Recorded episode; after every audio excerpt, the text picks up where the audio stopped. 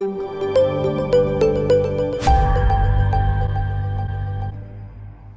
xin chào tất cả các bạn. Tôi là một người Việt Nam Và tôi rất là tự hào về 4.000 năm văn hiến của dân tộc Việt Nam. Chúng ta có 4.000 năm văn hiến Có nghĩa là chúng ta có 20 thế kỷ trước công nguyên Và 20 thế kỷ sau công nguyên Tức là những năm 2000 mà chúng ta đang sống hiện nay. Và khi tôi tìm hiểu về cái niềm tin cội rễ của người Việt Nam của chúng ta Thì tôi nhận được một số câu trả lời như sau. Có một số người nói với tôi đó là Phật giáo Và chúng ta biết rằng Phật giáo là một tôn giáo xuất hiện vào khoảng thế kỷ thứ năm trước công nguyên. Thì có một số người cũng trả lời với tôi rằng đó là đạo ông bà, tức là chúng ta thờ cúng ông bà, chúng ta phải sống có hiếu, chúng ta phải có nhân lễ nghĩa trí tính vân vân. Thì tất cả những cái giá trị đó nó thuộc về nho giáo của khổng tử. Thì nho giáo của khổng tử cũng là một tôn giáo xuất phát từ Trung Quốc và cũng xuất hiện vào khoảng thế kỷ thứ năm trước công nguyên. Và cũng có một số câu trả lời rằng đó là âm dương ngũ hành. Và âm dương ngũ hành đó là những cái giá trị của đạo giáo của lão tử. Và như chúng ta cũng biết á, thì đạo giáo của lão tử là một tôn giáo của trung quốc xuất hiện vào khoảng thế kỷ thứ sáu trước công nguyên. Có nghĩa là nó xuất hiện khoảng 100 năm trước khi có nho giáo và phật giáo như vậy thì từ thế kỷ thứ sáu đến thế kỷ thứ 20 trước công nguyên thì người Việt Nam của chúng ta, cha ông của chúng ta tin vào cái điều gì? Nếu như các bạn có tìm hiểu về lịch sử Việt Nam đó, thì cái giai đoạn này từ thế kỷ 20 trước công nguyên cho đến khoảng thế kỷ thứ 6 thứ 7 trước công nguyên nó rơi vào cái giai đoạn các đời vua hùng vương của Việt Nam. Và ở giai đoạn này các vua hùng vương của chúng ta tin vào ông trời bằng chứng là cho đến ngày nay mỗi khi Tết đến thì chúng ta biết rằng cái sự tích bánh chân bánh dày đó là biểu tượng cho trời và đất. Như vậy cái niềm tin vào ông trời là cái niềm tin cội rễ của dân tộc Việt Nam của chúng ta của 4.000 năm văn hiến của chúng ta từ thế kỷ thứ 20 cho đến thế kỷ thứ 6, thứ 7 trước công nguyên. Có nghĩa là hơn 1.400 năm trước khi có tất cả những cái tôn giáo của nước ngoài du nhập vào đất nước của chúng ta. Người Việt Nam chúng ta tin vào ông trời thậm chí là chúng ta sướng quá cũng kêu trời, khổ quá cũng kêu trời, đúng không? Chúng ta tin rằng trời sinh voi sinh cỏ, trời kêu ai nấy dạ sống nhờ ơn trời, chết thì về chầu trời. Và chúng ta tin rằng ông trời là đấng cầm quyền thành bại trong tất cả mọi sự, mưu sự tại nhân, nhưng mà thành sự thì tại thiên. Và chúng ta cũng tin rằng ông trời là đấng tuyệt đối công bình, cầm quyền hòa phúc và nhắn nhủ với nhau rằng, ở hiền thì gặp lành, những ai nhân đức thì trời dành phúc cho và người việt của chúng ta cũng tin rằng ông trời sẽ không bao giờ phụ lòng tốt của ai bao giờ đúng không các bạn và kể cả trong hôn nhân lứa đôi người Việt Nam chúng ta cũng tin rằng hạnh phúc của gia đình đó là duyên tiền định, duyên sinh ba trời đã định sẵn. Như vậy người Việt Nam chúng ta tin rằng ông trời chính là đấng tạo hóa, chính là đấng đã tạo dựng nên muôn loài, cầm quyền trong tất cả mọi sự, là đấng tuyệt đối công bình, cầm quyền sống chết cũng như là làm chủ vận mệnh của muôn loài. Thì thật là lạ lùng đó các bạn. Tất cả những cái niềm tin vào ông trời của chúng ta nó đều trùng khớp một cách hoàn hảo về niềm tin về Jehovah Đức Chúa Trời của người Do Thái cổ đại. Thì người Do Thái cổ đại là ai? Là những người đã sống trước công nguyên 4.000 năm, tức là còn trước người Việt Nam cổ đại chúng ta 2.000 năm nữa. Và tất cả những cái điều mô tả về Jehovah Đức Chúa Trời của người Do Thái là đấng đã sáng tạo nên muôn loài, là đấng làm chủ vận mệnh của muôn loài, là đấng quyết định sự sống và sự chết của muôn loài, là đấng quyết định thời gian sống cũng như là giới hạn chỗ ở của tất cả loài người của chúng ta ở trên trái đất này. Nhưng như vậy thì làm sao chúng ta có thể chắc rằng Jehovah Đức Chúa Trời của người Do Thái là đấng thật sự có quyền phép và là đấng thật sự cầm quyền trên tất cả muôn loài. Thì có một cái sự kiện nó đã xảy ra vào thời Ai Cập cổ đại.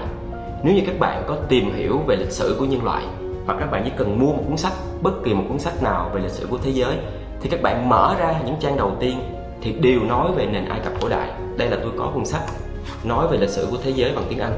Thì các bạn chỉ cần mở ra những trang đầu tiên sẽ nói về lịch sử của Ai Cập cổ đại. Lịch sử của Ai Cập cổ đại là những trang đầu tiên. Tại sao nó lại quan trọng đến như vậy? Thì nếu như các bạn có nghiên cứu về lịch sử của nhân loại, các bạn sẽ biết rằng giai đoạn Ai Cập cổ đại là một cái giai đoạn phát triển hết sức là rực rỡ, không chỉ về văn hóa mà còn về khoa học, kỹ thuật và quân sự. Và người Ai Cập lúc đó họ đã phát triển một cách tột bậc gần như là tuyệt đối so với tất cả những quốc gia và những cái dân tộc khác. Họ đã có thể xây được kim tự tháp họ đã có thể làm được những cái chiến xa tất cả về mặt kỹ thuật và quân sự. Họ rất là phát triển. Thì vào khoảng năm 1440 trước công nguyên lúc đó người Do Thái cổ đại đang làm nô lệ tại xứ Ai Cập và Đức Chúa Trời đã đến và nói cùng với Mô-se rằng, hãy đến nói với lại Pharaoh hãy để cho dân của ta đi. Để dân của ta, tức là người Do Thái, có thể thờ phượng dơ va Đức Chúa Trời tại nơi mà Đức Chúa Trời sẽ dẫn họ đến, đó là vùng đất hứa. Thì sau rất là nhiều lần, Mô-se đã đến và nói chuyện với với Pharaoh nhưng Pharaoh vẫn cứng lòng, không thả cho người Do Thái đi.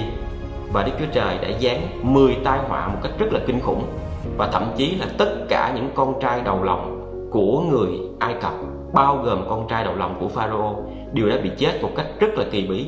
Và chúng ta biết rằng đó là những cái tai họa mà Jehovah Đức Chúa Trời đã giáng xuống cho dân Ai Cập và Pharaoh điểm qua về mặt lịch sử như vậy để chúng ta có thể thấy rằng niềm tin vào ông trời là niềm tin cội rễ của dân tộc Việt Nam của chúng ta 4.000 năm văn hiến. Và ông trời, đó chính là Jehovah Đức Chúa Trời của người Do Thái. Và trong những lời tiên tri của người Do Thái khi tin vào Jehovah Đức Chúa Trời, đã tiên đoán rằng sẽ có một đấng được ban cho nhân loại. Sẽ có một đấng sẽ chết để chuộc hết tội lỗi của nhân loại. Và những lời tiên tri này đã được đưa ra 700 năm trước công nguyên. Tức là những lời tiên tri này thậm chí còn được đưa ra trước khi có đạo giáo, nho giáo và phật giáo ít nhất là 100 năm. Và thật là kỳ lạ là Chúa Giêsu đã ứng nghiệm hoàn toàn những cái lời tiên tri này. Và người Việt Nam của chúng ta cũng tin có một cái sự sống sau khi chết. Tôi tin rằng đa số người Việt Nam chúng ta không tin vào thuyết luân hồi. Tại sao tôi nói như vậy? Bởi vì nếu như chúng ta tin vào thuyết luân hồi, thì chúng ta phải tin rằng ông bà chúng ta sau khi chết sẽ hóa kiếp thành một cái kiếp khác, thành một con vật khác hoặc thành một người khác. Nhưng người Việt Nam chúng ta vẫn thờ cúng ông bà. Ngày 23 Tết chúng ta vẫn cúng rước ông bà về ăn Tết với con cháu. Và sau đó, mùng 3 mùng 5 Tết, chúng ta cúng tiễn đưa ông bà đi. Rõ ràng là người Việt Nam chúng ta tin vào cái giá trị thiêng liêng và bất tử của linh hồn. Chúng ta tin một cách mơ hồ rằng có đời sau. Chúng ta tin rằng khi chúng ta chết, thì linh hồn của chúng ta sẽ về chầu trời. Và điều này nó cũng thật là kỳ lạ khi cái niềm tin về cái sự thiêng liêng và bất tử của linh hồn của người Việt Nam chúng ta, nó lại trùng khớp với tất cả những cái điều mà Chúa Giêsu đã rao giảng. Chúa Giêsu cho chúng ta biết rằng con người của chúng ta là tội lỗi và chỉ khi chúng ta tin nhận vào sự chết của Ngài thì chúng ta sẽ được sống. Linh hồn của chúng ta sẽ có một cuộc sống mới, một cuộc sống vĩnh cửu ở cùng với ông trời. Chứ chúng ta sẽ không phải trả giá cho tất cả những tội lỗi mà chúng ta đã phạm khi chúng ta còn sống. Vậy thì Chúa Giêsu là ai mà Chúa Giêsu có thể khiến chúng ta được trở nên như vậy? Chúa Giêsu chính là ông trời đã đến thế gian này trong thân xác loài người và Ngài là một đấng thánh, một đấng không hề có tội. Nhưng Ngài đã chết và cái sự chết của Ngài giống như là một con sinh tế để chuộc hết tội lỗi cho chúng ta. Và nếu như bạn tin nhận vào sự chết và cái sinh tế chuộc tội là Chúa Giêsu thì tất cả những cái tội lỗi của bạn đã được trả giá bằng chính sự chết của Chúa Giêsu. Còn nếu như bạn không tin nhận vào sự chết của Chúa Giêsu thì chính mỗi người chúng ta sẽ phải trả giá cho tất cả những cái tội lỗi mà chúng ta đã phạm khi chúng ta còn sống. Vào cái ngày chúng ta sẽ giáp mặt với ông trời, chúng ta sẽ phải trả giá cho tất cả những điều đó. Như vậy thì chúng ta thấy rằng niềm tin của người Việt Nam chúng ta, niềm tin cội rễ của chúng ta vào ông trời cũng như niềm tin vào cái sự thiêng liêng và giá trị bất tử của linh hồn của chúng ta nó hoàn toàn trùng khớp với niềm tin vào Jehovah Đức Chúa Trời, của người Do Thái, cũng như là niềm tin vào Chúa Giêsu là đấng cứu chuộc tất cả những tội lỗi cho chúng ta. Và tất cả những niềm tin này, nó không phải là sự mù quáng, nhưng nó là giấy trắng mực đen rõ ràng và đã được ghi lại suốt hàng ngàn năm. Thì sẽ giới thiệu với các bạn về cái quyển sách hay nhất của loài người ngay sau đây. Và các bạn hãy tìm đọc quyển sách đó để các bạn hiểu được rõ hơn, cụ thể hơn một cách rõ ràng, tường tận niềm tin vào ông trời, cũng như niềm tin vào sự vĩnh cửu cũng như giá trị bất tử của linh hồn. Cảm ơn các bạn.